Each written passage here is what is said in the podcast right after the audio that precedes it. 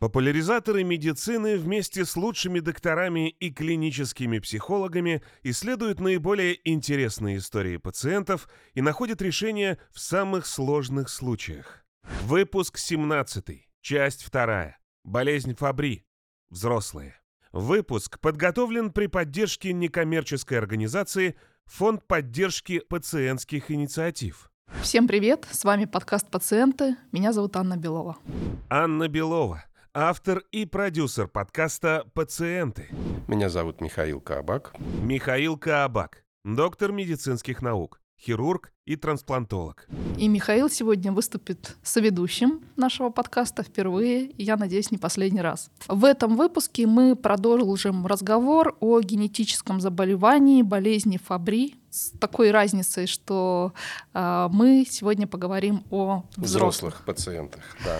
И помогут в этом наши гости. А, Нина Белозерцева, представляющая пациентскую организацию и, собственно, пациентов. Добрый день. Нина Белозерцева, исполнительный директор НКО «Фонд поддержки пациентских инициатив». И Сергей Валентинович Моисеев, Добрый день. Который будет э, представлять сегодня медицинскую экспертизу. Сергей Моисеев, доктор медицинских наук, директор клиники ревматологии, нефрологии и профпатологии имени Тареева, зав. кафедрой внутренних профессиональных болезней и ревматологии Сеченовского университета. Спасибо большое, коллеги, что вы нашли время в вашем плотном графике и принимаете участие э, в нашем подкасте. И знаете, я вот э, хотела бы наш разговор сегодня начать с такой более философской, что ли, материи. Вот мы прекрасно с вами знаем, что в целом у нас здравоохранение недофинансировано. Не всегда можно получить э, и терапию, и помощь э, так быстро, как она требуется. Ну вот давайте возьмем простой пример. Э, Мы очень много работали в прошлом году по хронической сердечной недостаточности и прекрасно понимаем, что это заболевание, оно не такое острое, э, и это не инфаркты, не инсульты, э, где острая форма и где есть федеральная программа, которая обеспечивает льготными лекарствами пациентов. И вот давайте представим, да, вот есть у нас огромная группа э, таких пациентов, которые, кстати, если в целом брать сердечно-сосудистые, являются первой да, причиной смертности в нашей стране. А есть редкий пациент генетический, ну, допустим, давайте возьмем болезнь Фабри. Понимаем с вами, что это очень дорогостоящее лечение, и на одной у нас чаше весов пациент с болезнью Фабри, а на второй ну, давайте там целый город э, пациентов э, с хронической сердечной недостаточностью. И вот кого лечить? И нужно ли нам делать этот выбор как обществу? И вообще общество готово ли к э, этому выбору сегодня и здесь и сейчас? Вот, Михаил, я тоже вас попрошу подключиться да, к этому ответу и прокомментировать. Я вот слушаю вас, Анна, и как раз думаю, что с точки зрения системы здравоохранения лечение орфанных заболеваний вообще неэффективно. А, то же самое касается и трансплантации органов у маленьких детей. Это высокозатратное, малоэффективное с точки зрения демографии э, занятие. Но надо сказать, что современное общество устроено таким образом, что то у людей возникает очень живой отклик на чужие страдания. И желание помочь – это то, что проще всего разбудить в человеке. Поэтому э, тема орфанных заболеваний, она не увядает, она находится на определенном постоянном таком стендбай уровне общественного внимания. И болезнь Фабри, одна из этих болезней, вот Сергей Валентинович нам расскажет более подробно, э, каким именно образом она мучает людей и как она их убивает. Сергей Валентинович, вы согласны с мнением Михаила? И вообще, почему э, у нас общество откликается на э, помощь? Это наша ментальная, так скажем, болезнь русского человека или это в целом норма? В принципе, вопрос о лечении орфанных заболеваний во всем мире решает государство. Соответственно, если государство считает, что оно может лечить да, пациентов с определенным редким заболеванием, ну, соответственно, оно выделяет средства. Это во всем мире, в общем, тут одинаковый достаточно подход.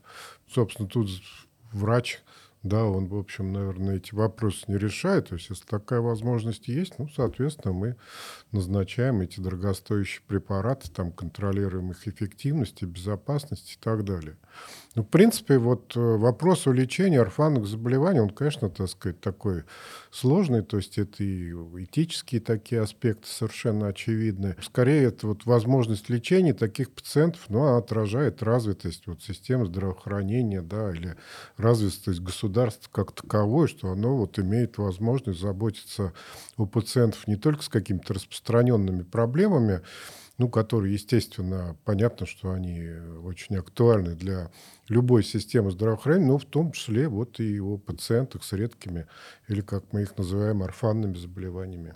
А вообще есть ли разница вот э, в лечении таком дорогостоящем между взрослыми пациентами и детьми? Потому что мы в прошлом выпуске все-таки фокусно говорили о детях, а сегодня мы говорим о взрослых. Нин, вот как вы считаете, есть ли вот сложности с получением терапии у взрослых? Больше ли этих сложностей? И связано ли это с какой-то, вот, не знаю, там, ментальной проблемой? Нужно отметить, что э, мы, слава богу, не знаем по поводу стоимости стоимости, да, и по поводу затрат. То есть э, наш фонд занимается вопросами именно обеспечения, и сколько стоит, в общем-то, для нас э, не имеет никакого значения, равно как и, я думаю, для пациента и для врача. Сергей Валентинович четко сказал со стороны врача, что если есть терапия, надо лечить. Аналогично со стороны пациентов, э, пациентского сообщества, родителей пациентов. Если есть терапия, значит, а, должен быть доступ к этой терапии, и задача задача государства этот э, доступ э, постараться обеспечить. Хорошо, но ну а как же в реальности, как в практике? А в реальности мы э, сталкиваемся, безусловно, с тем, что доступ к терапии у детей гораздо проще в нашей стране, чем для взрослых. И тут даже с точки зрения вот законодательства такая ремарка, например, вот у нас детям для, до трех лет положены вообще любые лекарственные препараты по закону, бесплатно. А, мало кто про это знает, но э, у нас есть такая вот э, норма. То есть неважно, инвалид, не инвалид, ему положено соответствующее лечение. То, что касается взрослых, то бесплатное лечение положено определенным категориям людей. Категории имеются в виду там инвалиды, ветераны и так далее. Либо это категории заболевания э, определенные тоже. Есть перечень этот, этот перечень закрытый, там есть такие заболевания, как диабет, онкология, это самые такие распространенные. И далее э, возникают, конечно, на практике проблемы для тех, кто э, не попадает вот в эти категории, либо даже для тех, кто попал в эти категории, но если э, ограниченное финансирование, то это проблема, становится проблемой. Если заболевание не включено в федеральную программу государственную, а обеспечение происходит на региональном уровне, в частности, вот про заболевание заболеваний, про которые мы сегодня говорим, это а, идет с региона обеспечения, да, с бюджетов регионов, это, это начинаются проблемы. Проблема в том, что предусмотреть э, достаточно большие средства в бюджете не всегда возможно, и дальше пациенты начинают пробовать там, защищать свои права, обращаться а, в разные инстанции для того, чтобы такое обеспечение было. Поэтому, да, ответ на ваш вопрос, э, для детей это проще, а для взрослых э, проблемы есть. Хотел добавить добавить. Тут, в принципе, возникает иногда абсурдная ситуация. Например, подростку в 16-17 лет начали лечение, соответственно, а через год, через все. два он как бы право на это лечение может утратить. Хотя, ну, очевидно, что при там хронических, наследственных многих заболеваниях, эта терапия, она является пожизненной. То есть ее, в общем нет смысла начинать, чтобы через год-два закончить. Прерывание терапии, вот э, какие клинические, так скажем, последствия могут быть? Зависит от заболевания, от того лечения, которое проводится. Поэтому тут, наверное, как трудно дать какой-то общий ответ. Ну, в принципе, если терапия дает какой-то эффект, ее, и она показана, то есть показано ее продолжение, если ее прервать, ну, значит, соответственно, будет прогрессирование заболевания. А я правильно понимаю, Сергей Валентинович, что терапия болезни Фабри, она останавливает прогрессирование заболевания? Да. прямо останавливает или замедляет? Тут по-разному, понимаете, это зависит от того, например, в каком возрасте она начала. Ну, то есть, если у человека есть какие-то необратимые изменения уже... Понятно, ну, назад уже К сожалению, ну, они, в общем, продолжают развиваться, но вот скорость там прогрессирования, она зависит от того, получает лечение пациент или нет. Если это ребенок, у которого предположим, нет никаких еще изменений, ну, гипотетически мы можем, так сказать, их э, полностью предотвратить. Ну, может быть, не у всех участие, но в любом случае затормозить, конечно, всегда есть какой-то... А если терапия прерывается, Сергей Валентинович, вот, допустим, этот гипотетический подросток 16-летний, он в течение двух лет получал терапию, потом ему исполнилось 18 лет, и, допустим, не дай бог, он этой терапии лишился, и это как будто минус два года от развития болезни, да? То есть э, он эм, в 16 лет начал лечиться, в 18 перестал лечиться, и болезнь после этого продолжает развиваться так, как будто бы ему сейчас 16 лет, и он не начинал терапию. Нет, ну общая идея, конечно. Ну, то есть, если лечение помогает, его прекратить, ну, значит, соответственно, С этой точки дальше будет опять развиваться заболевание. То есть, если какие-то есть изменения, уже они будут нарастать. Если Ну да. чего-то нет, они, Оно соответственно, появится. могут там рано или поздно появиться. Ну, скорость просто она э, прогрессирование, она отличается при разных заболеваниях у людей, с, так сказать, разных, да, с одним и тем же заболеванием. Поэтому так вот прям конкретно, да, вот как у конкретного пациента, что там произойдет, там, конечно, трудно сказать, но общие правила, они тут понятно, что выполнимы. Я предлагаю нам уже э, перейти к более м, такому пристальному обсуждению болезни Фабри. Если вы не против, я э, буду ссылаться на м, фильм «Новейшая генетика к тайнам жизни», как, как и в прошлом нашем выпуске, э, и на Владимира Ивченко. Это пациент, который стал главным героем этого фильма. Он как раз страдает болезнью Фабри. И позвольте мы вновь обратимся к его цитатам из фильма. такая болезнь, как бомба замедленного действия. То есть ты живешь с ней, и ты не знаешь, где стрельнет. Сергей Валентинович, а где может стрельнуть? Я бы немножко, может быть, только пе- переформулировал вопрос. То есть, ну, каковы, возможно, острые какие-то да, осложнения этого заболевания, ну, которые, так сказать, не всегда удается предсказать там, и так далее. Ну, при болезни Фабри в основном вот у взрослых да, страдают три органа. Это почки, сердце и головной мозг. Но вот к таким непредсказуемым, конечно, проявлениям или осложнениям этой болезни относятся острые нарушения мозгового кровообращения, ну, которые вот врачи называют инсультом. Если говорить о поражении сердца и почек, ну, здесь все-таки э, так сказать, эти изменения, они развиваются постепенно, их можно контролировать. То есть, если человек все-таки находится под наблюдением врача, то есть мы все-таки можем, да, так сказать, избежать вот каких-то таких неожиданностей. Хотя, к сожалению, да, то есть здесь, конечно, тоже возможно прогрессирование и, соответственно, развитие, ну, например, нарушение ритма сердца, да, стороны почек, но это прежде всего, конечно, нарушение функции почек, которое, ну, на определенном этапе может потребовать лечения диализом или трансплантации почки. Правильно ли мы понимаем, что у э, взрослых э, вот эти вот э, симптомы, они проявляются гораздо острее, чем у деток? Надо понимать, что у детей какие-то проявления болезни Фабри фактически всегда отсутствуют. Да? То есть у них может быть вот эта нейропатическая боль, кожные высыпания, да, там сниженное потоотделение, ну, то есть проблемы, которые, конечно, вызывают беспокойство и у самого ребенка, естественно, у его родителей, но вот поражение внутренних органов, то есть вот изменение стороны внутренних органов, которые я уже перечислил, это все все-таки появляется позднее. То есть обычно почки, ну, это после 20 лет, сердце где-то после 30-40 лет, Причем у женщин все это происходит все-таки медленнее, чем у мужчин, то есть, ну, где-то там, э, по крайней мере, лет на 10. Да, спасибо большое. Вот наш как раз герой да, фильма Владимир Ивченко говорил о симптомах болезни следующим образом. Задеты все органы абсолютно. Глаза, уши, мозг, сердце, почки. Сегодня, может быть, ты все прекрасно, а завтра у тебя инсульт. Так вот действует наша болезнь. И никуда от этого не денешься. Нужно просто жить.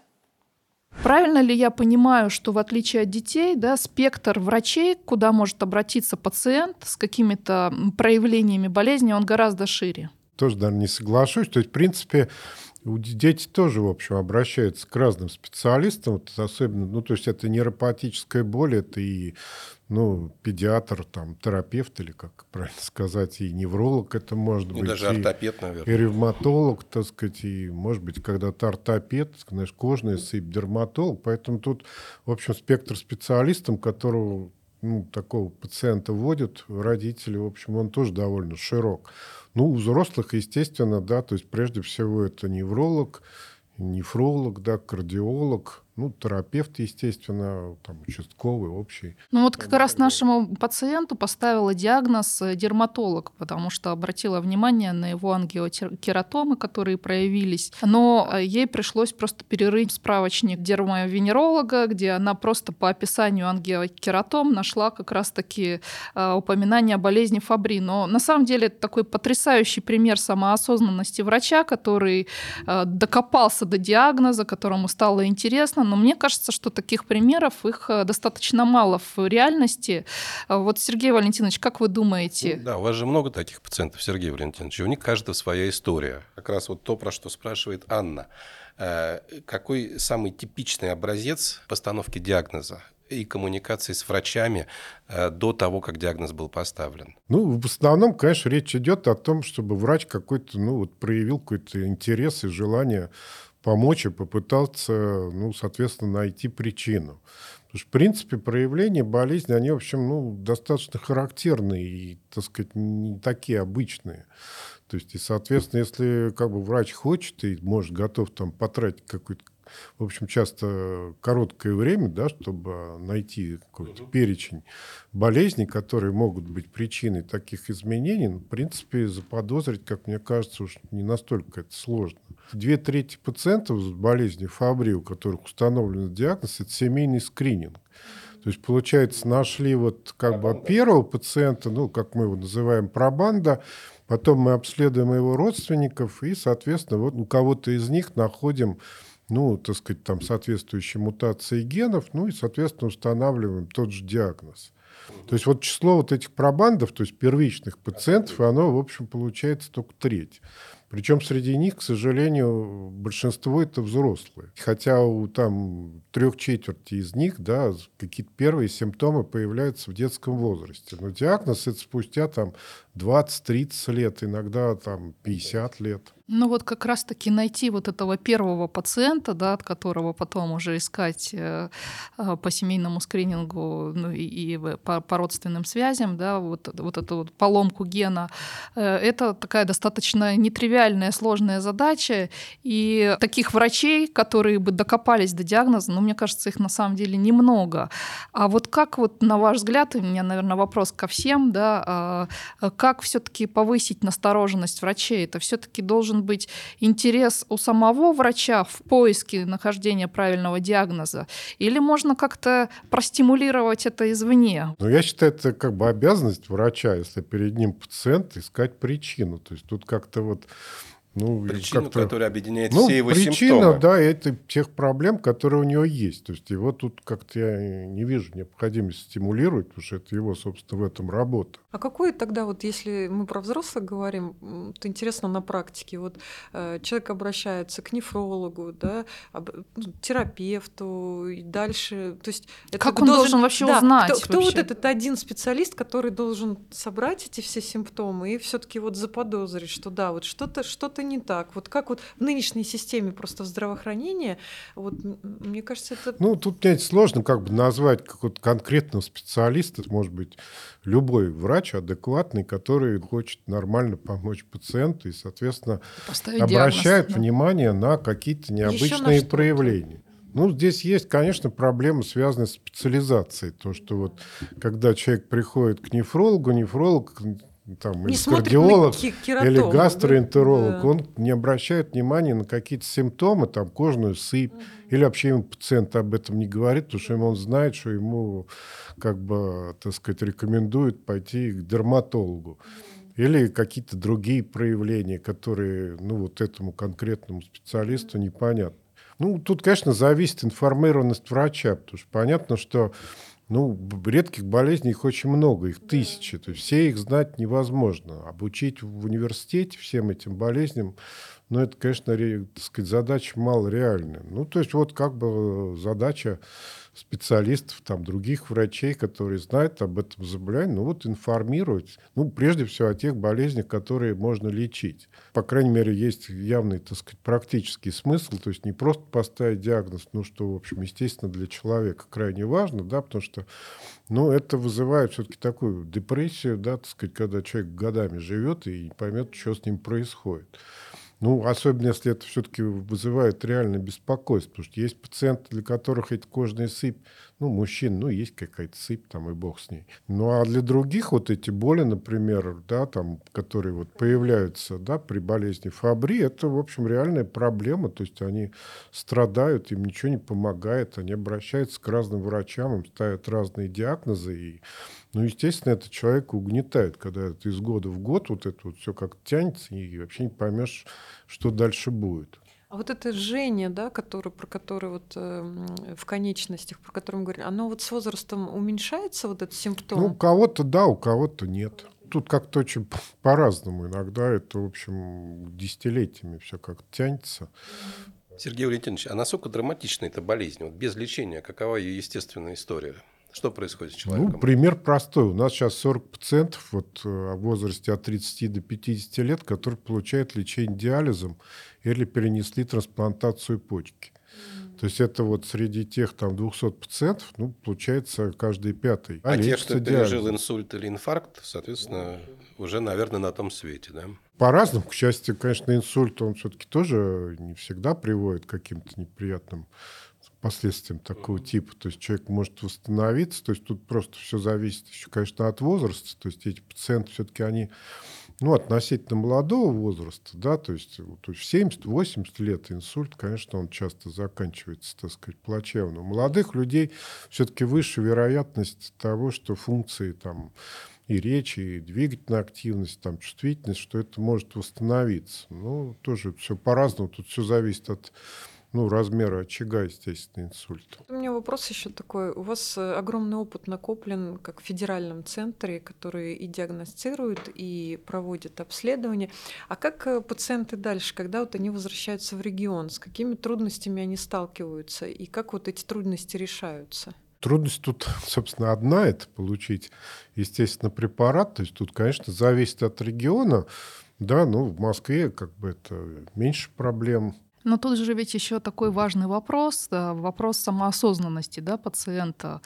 И э, если вот в случае с детьми, тут, как правило, э, родители принимают решение, и решение, оно здесь очевидное, скорее всего, да, потому что у нас любой родитель заточен на сохранение своего потомства, и, скорее всего, оно будет направлено в сторону лечения, то в случае с взрослыми пациентами, да, тут все гораздо сложнее, материя сложнее, человек сам принимает решение. И вот тут я хотела бы привести цитату Анастасии Терских, это нефролог из города Красноярска, у которой мы брали интервью во время съемок фильма, но которое но не вошло в итоговый э, монтаж фильма, поэтому цитата будет впервые транслироваться в рамках нашего подкаста.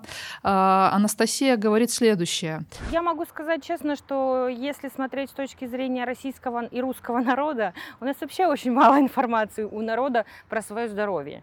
Это, во-первых. У вас, во-вторых, очень у большинства незаинтересованность вообще в своем здоровье. Они начинают задумываться тогда, когда уже что-то случается и что-то происходит. И самое интересное, что в большей части идет отрицание. Нет, нет, со мной такого быть не может. Сергей Валентинович, сталкивались ли вы в своей практике со случаями, когда взрослые пациенты с болезнью Фабри вообще в принципе отрицают свою болезнь, необходимость терапии? Поделитесь, пожалуйста. Ну, я бы не стал говорить, что это какая-то уникальная проблема для России. То есть во всем мире, естественно, человек, он как бы не хочет на себя применить какие-то проблемы, которые есть у других людей. И, естественно, надеется, да, что у него с ним ничего не случится. Потому что если все время жить и ждать, что что-то случится, ну, эта жизнь, она, мне кажется, очень далека от идеальной. Но то, что люди разные, ну, ковид, вакцинация, я думаю, тут уже... Всем все показал. Два года обсуждали, да, там, и тут все понятно. Естественно, при болезни Фабре абсолютно те же самые проблемы, и разные люди по-разному относятся. Кто-то понимает, кто-то не понимает. Ну, естественно, пытаемся объяснить. Родственники, да, иногда бывает, что понимают и, соответственно, как бы объясняют самому пациенту. По-разному. При нашем разговоре Анастасия Терских, она говорила о том, что э, пациенты с болезнью Фабри, у них есть поражение головного мозга, и причем, э, которое может нанести такое хроническое суицидальное расстройство. И, э, в общем-то, она говорила о том, что в таком состоянии человек вообще в принципе не может оценить, э, нужна ему терапия или нет. На ваш взгляд, как ну, у врача? Я бы не стал немножко преувеличивать. Первые те изменения стороны головного мозга, нет инсульта, инсульт, который мы находим, они в принципе никак вот на интеллекте, да, там на каких-то других функциях головного мозга, в общем не отражаются. Есть, естественно, у человека может быть склонность к депрессии, вот о чем я говорил, когда вот там какие-то необъяснимые проблемы, боль. То есть если у человека лет 15 заболят кисти при физической нагрузке, или он в жару должен где-то там прятаться в темном каком-то помещении, да, избегать солнца, ну, понятно, что это, в общем, на его психике нормально не сказывается. Но, в принципе, нормальные люди совершенно, с которыми можно все обсуждать и все понимать. Потом у всех по-разному, но далеко не всегда это все как-то резко выражено. У нас были два родных брата. У одного все плохо, и он на самом деле говорил даже вот о таких вот суицидальных мыслях, ну, то есть мыслях о самоубийстве. А второй, того же возраста, там они близнецы, а у него вообще никаких проблем нет, так, в общем, какие-то минимальные изменения, его ничего никогда не беспокоил, хотя у обоих болезнь Фабри, поэтому... Ну, С одинаковыми очень... клиническими проявлениями? У одного как бы все проявления были и резко выражены, в частности, вот эта боль, а второй, вот его брат родной боли того было, же понятно. возраста, у него фактически этих болей не было. Ну, то есть вот они рядом лежат, один вот страдает, а второй у него, ну, я имею в виду, лежали вот у нас они в одной палате клинике, да, вот у одного куча проблем, а второй, ну, так он, в общем, так понять не мог, что он сюда вообще приехал. Явно он каких-то проблем, связанных с болезнью, не испытывал. Поэтому тут все очень по-разному. Поэтому я бы не стал как-то обобщать, что они То есть там... типичного психологического портрета пациента нет? Я могу согласиться, что у них, на, так сказать, у таких пациентов выше, может быть, частота вот какой-то таких депрессивных, угнетенного, угу. тревоги. Да. Вот. Это вот такой сложный, потому что, наверное, можно взять другую категорию, больные с диабетом. В общем, тут тоже, так сказать, радоваться мало чему есть. И, в общем, наверное, у них тоже да, так сказать, настроение не постоянно, да, так сказать, оптимальное. Ну вот возвращаясь как раз, э, чтобы закончить вот этот блок э, с Анастасией, да, она говорила о том, что очень большую роль э, вообще в повышении самоосознанности, к стремлению лечиться пациентов играют близкие люди. Вот что она сказала. Поддержка семьи на самом деле, друзей очень важна для любого, любого заболевания, потому что если человека тут же начинают хоронить, как бывают случаи, что вот как же я буду без него, диагноз такой страшный, как я буду без него, когда он умрет. Ну, во-первых, он еще не умер, начнем с этого. Вот. А именно в борьбе с болезнью это, к сожалению, большой шаг назад. Потому что психология играет большую роль в нашем лечении. Коллеги, согласны ли вы с мнением, да, озвученным в этой цитате? И как, на ваш взгляд, э, быть близким родственником, у кого болезнь Фабри? Э, можно ли действительно здесь как-то повлиять и помочь э, такому пациенту? Один из интересных фактов, которых вот, э, по крайней мере, мне рассказали по поводу этого заболевания, если пример возьмем, э, по-моему, Аргентины, где достаточно большие семьи, и там выявляемость заболевания выше, потому что э, не просто большая семья, но еще и дружная семья позволяет, если вот нашли вот этого первого пациента, они рассказывают друг другу об этом заболевании, поддерживают, поэтому у них вот выявляемость и количество пациентов гораздо больше, в отличие от э, нашего, скажем так, государства, да, где семьи достаточно маленькие, и связи э, между родственниками тоже не очень крепкие, и еще вот этот момент желания рассказать, поделиться, то есть не испугаться, да, а вот рассказать о том, что есть вот такое генетическое заболевание, оно для нашей пока действительности достаточно сложно, и пациенты неохотно рассказывают о том, что есть э, вот такое заболевание. Кстати, может быть, добавить, вот по поводу Аргентины, хотя так страна, может быть, наверное, не самая богатая считается, там, кстати, вот э, пациентов с болезнью Фабри всех лечат, И там, кстати, вот с назначением лечения, в общем, каких-то проблем нет. То есть там все лечатся, в отличие, вот, например, от Бразилии, да, которые там рядом находятся, у них вот кстати, любопытно, проблем. сколько там э, пациентов в Аргентине? Ну, вот если общаешься с конкретным врачом, да, вот он может сказать, сколько вот я наблюдаю, сколько да. там по всей стране. Просто в некоторых странах, э, ну, где-то вот они как бы вот эти пациенты наблюдаются там каким-то небольшим кругом, ну, Чехии, например. Но Так, она есть там- маленькая, компактная. Да, они приезжают даже там фактически в один центр, да, чтобы вот там получить эту инфузию. То есть им там это проще, чем где-то по месту жительства доехать быстро. Где-то вот типа той же там Бразилии, там понятно, что это как у нас. У нас это так особо не доедешь. Ну, кстати, население Аргентины 46 миллионов 403 тысячи 544 человека. Ну вот у них, кстати, о больных у них, э, ну, с установленным диагнозом у них больше. Ну, я, наверное, не буду комментировать, сколько конкретно, но, по крайней мере, вот тот специалист, с которым я общался, так он оперирует, конечно, там так большим, большой поток. Ну, то есть получается, что население в три раза меньше, чем в России, да, а, а больных больше. Ну, и то же самое, там в Великобритании тоже очень много пациентов. Ну, там вот они распределены, то есть там центры такие есть, вот, которые занимаются вот как бы этими болезнями, там в каждом там, ну, не в каждом, там в графствах, да, или как там вот они, так сказать, вот страна разделена как бы. И, соответственно, пациенты вот обращаются в какой-то близлежащий там к ним центр, соответственно, там получают. Все-таки это вопрос диагностики, да, вот своевременной э, Ну, постановки. как- Ну, как как ни крути, мы к этому получается, приходим. что диагностика не только зависит от медицинских технологий, но и от социальных э, практик, скажем так. Потому что то, что вы рассказали про Аргентину, то, что они общаются, не стесняются рассказать про свои дефектные гены друг другу, членам семьи, это приводит к повышению диагностики. То есть это не только медицинская технология, но и да, это социальная еще и практика. социальная практика и ментальность да, народа. В России глобально все-таки так достаточно, как мне кажется, спокойно относятся, ну, в большинстве случаев, да, вот к этому там диагнозу как-то у них, ну, может быть, вот в отдельных республиках какие-то могут быть проблемы. Так в целом, как бы, чаще всего каких-то проблем, например, семейный скрининг. То есть, ну, в принципе, люди готовы, да, они там хотят проверить, там есть у них или нет заболевания, то есть дают там кровь, как бы, ну, есть, конечно, случаи, когда отказываются. Это зависит, конечно, от семьи и каких-то культурных таких вот особенностей. А скрининг бесплатный, правильно ведь?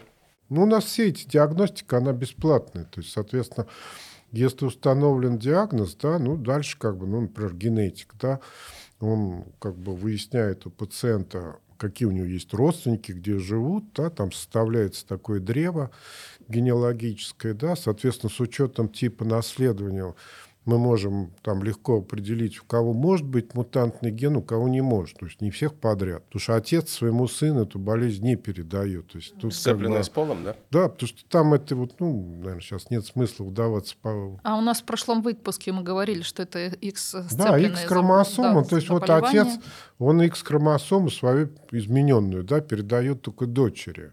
Сына он ее не может. Поэтому, естественно, если отец болен, то сыновей его бессмысленно обследовать и им бояться, потому что иногда бывает, вот что-то спрашивают, да, там не обследовали, почему? Ну, просто бессмысленно, потому что это как бы мы понимаем, что не может быть мутации.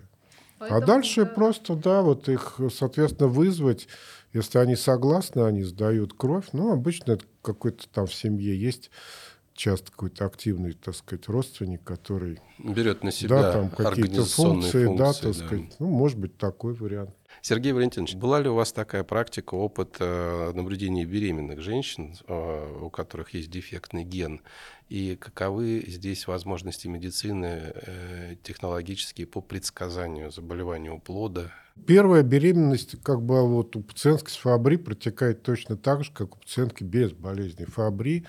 Но особенно если она как бы молодая, у нее нет каких-то изменений еще, так сказать, стороны там почек, сердца там и так далее. То есть с ней никаких проблем не будет с этой беременностью. Ей не надо ехать в какой-то централи... ну, какой-то центр там. Потому что я помню, у нас был как-то случай, когда там, по-моему, из Тюмени, ну вот откуда-то оттуда, там беременную чуть ли не на последнем сроке, да, там предлагали ехать в Москву рожать, потому что у нее болезнь Фабри. Ей там было что-то 19-20 лет, ну, то есть очевидно, что у нее никаких там уж особых проблем со стороны органов быть в этом возрасте у женщины еще не может, и, естественно, лететь ей там сколько-то 7-8 часов на самолете, это явно большая угроза, да, чем болезнь Фабри в данной ситуации. В плане предсказания, ну, мы можем, ну, например, то, что я говорил, вот мужчина, да, мы можем четко сказать, что если будет сын, то у него никаких проблем не будет. Зато у девочек обязательно будет этот ген измененный. Но при этом болезнь будет протекать легче, чем у мальчиков. У женщины 50 на 50. То есть, причем это правило не так выполняет, что вот первый ребенок, если есть болезнь, то у второго ее не будет. То есть, может быть, у всех детей, может, ни у кого не быть. То есть, ну, сегодня есть вот пренатальная все-таки диагностика эти мутации, можно все это исследовать. То есть, тут просто надо с генетиком это вот э, ну, молодой женщине угу. или мужчине, естественно, да, так сказать, обсудить возможности и решить, вот как это. Ну вот у нас как раз герой э, фильма Владимир Евченко вместе с женой нам делились, насколько они были счастливы, что у них родился сын, потому что он как раз-таки не будет являться носителем этого гена. И, кстати, а, перед тем, как э, передать слово Михаилу для подведения да, итогов нашей беседы, я бы хотела поделиться с вами цитатой Владимира Ивченко. Мне кажется, эта цитата должна стать такой некой путеводной звездой для каждого, кто столкнулся с этим сложным заболеванием, а, пациентам или их близкие. Вот, вот как она звучит. Никогда нельзя унывать. Просто Фабри не любит вот этих печальных людей. Она их убивает, то есть люди сами себя, то есть вот так вот. Я не из тех людей.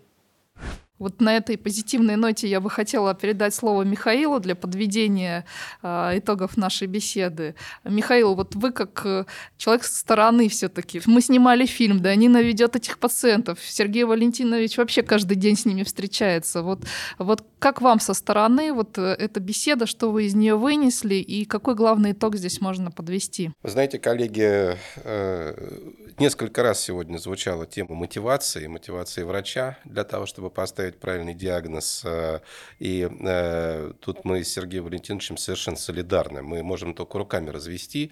Нет никаких средств э, заставить нерадивого врача стать радивым. И наоборот, увлеченного специалиста крайне трудно остановить в поиске правильного диагноза. Мотивация врача, то есть объяснить самому себе, пациенту, объединить в одну клиническую гипотезу весь комплекс симптомов, которые у него есть. Это идеальная задача. И болезнь Фабри, пожалуйста, пожалуй, вот как раз такая такая любопытная болезнь, которая бросает вызов э, врачу, э, который вот преследует такую цель э, – выстроить правильную клиническую гипотезу, которая все объясняет про пациента. Сергей Валентинович очень гуманно относится к своим коллегам, э, ни одного плохого слова не сказал в их адрес. Хотя я думаю, что за э, годы практики и несколько десятков, правильно я понимаю, ваших личных пациентов, вы наслушались разных историй. Э, мы зачастую не то что зачастую, нередко слышали истории про детей с почечной недостаточностью, которым диагнозы ставили гематологи, когда расследовали причины анемии. Э, хотя анемия при почечной недостаточности – это очень поздний симптом, который развивается совсем-совсем в терминальной стадии ХПН. Здесь э, роль уникальных врачей, которые могут поставить такой диагноз не в центральной клинике имени Тареева, а где-то в регионе, она, конечно, уникальна, феноменальна. И не менее важна мотивация со стороны самого пациента и его ближайшего окружения. Не будет такой мотивации, не будет лечения. То, чем меня Сергей Валентинович сегодня удивил, это то, что 30 э, пациентов в среднем 5 лет э, лечат, лечатся, получают это лечение каждые две недели, получая внутривенную инфузию. Это говорит о высокой мотивированности именно пациентов, их приверженность лечению. Это э, необычно. С такими пациентами э, ну, просто приятно иметь дело. Легко помогать тем людям, которые сами хотят себе помогать.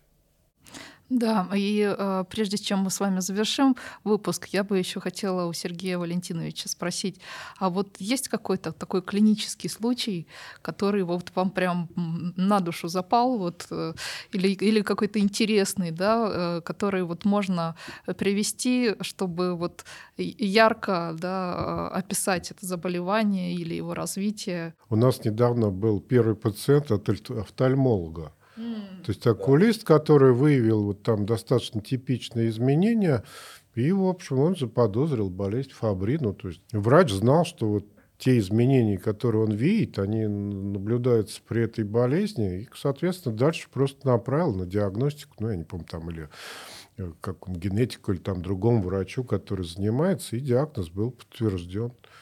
Ну, другой пример у нас, ну, это давно достаточно была, там вот молодая врач домой пришла, ну, она просто какие-то симптомы там вот в интернет какой-то такой ресурс да, занесла, и он там, соответственно, выдал один из предполагаемых диагнозов, это болезнь Фабри, соответственно, вот он дальше подтвердился. То есть понятно, что, ну, как бы претендовать, чтобы все знали, да, все редкие болезни, но это нереально. Но вот поискать причину, да, тем более сейчас возможности при наличии интернет масса. Ну, вообще, пример с офтальмологом, он потрясающий. И он еще как раз говорит о том, что мы, наверное, все не зря сегодня здесь собрались, да, и что вот эта вот миссия повышения информированности, и что врачи действительно разных профилей начинают подозревать это заболевание, это, наверное, крайне важно, и то, к чему нам нужно и важно прийти по итогу. А, коллеги, спасибо вам огромное спасибо. за этот спасибо. эфир. Э, спасибо за, огромное. Спасибо большое вам, зрители и слушатели, за то, что э, вы присоединились и э, услышали о таком интересном заболевании, как болезнь Фабри.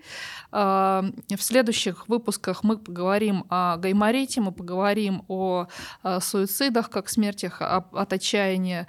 Э, дорогие зрители и слушатели, звоните нам, пишите, предлагайте ваши темы темы, мы обязательно э, их услышим. Звоните нам на горячую линию, пишите нам на электронную почту инфособака farmpробег.ру, и мы постараемся на все ваши вопросы ответить. Спасибо огромное и до новых встреч. Ставьте лайки и подписывайтесь на подкаст «Пациенты» в аудио и видео форматах социальных сетей.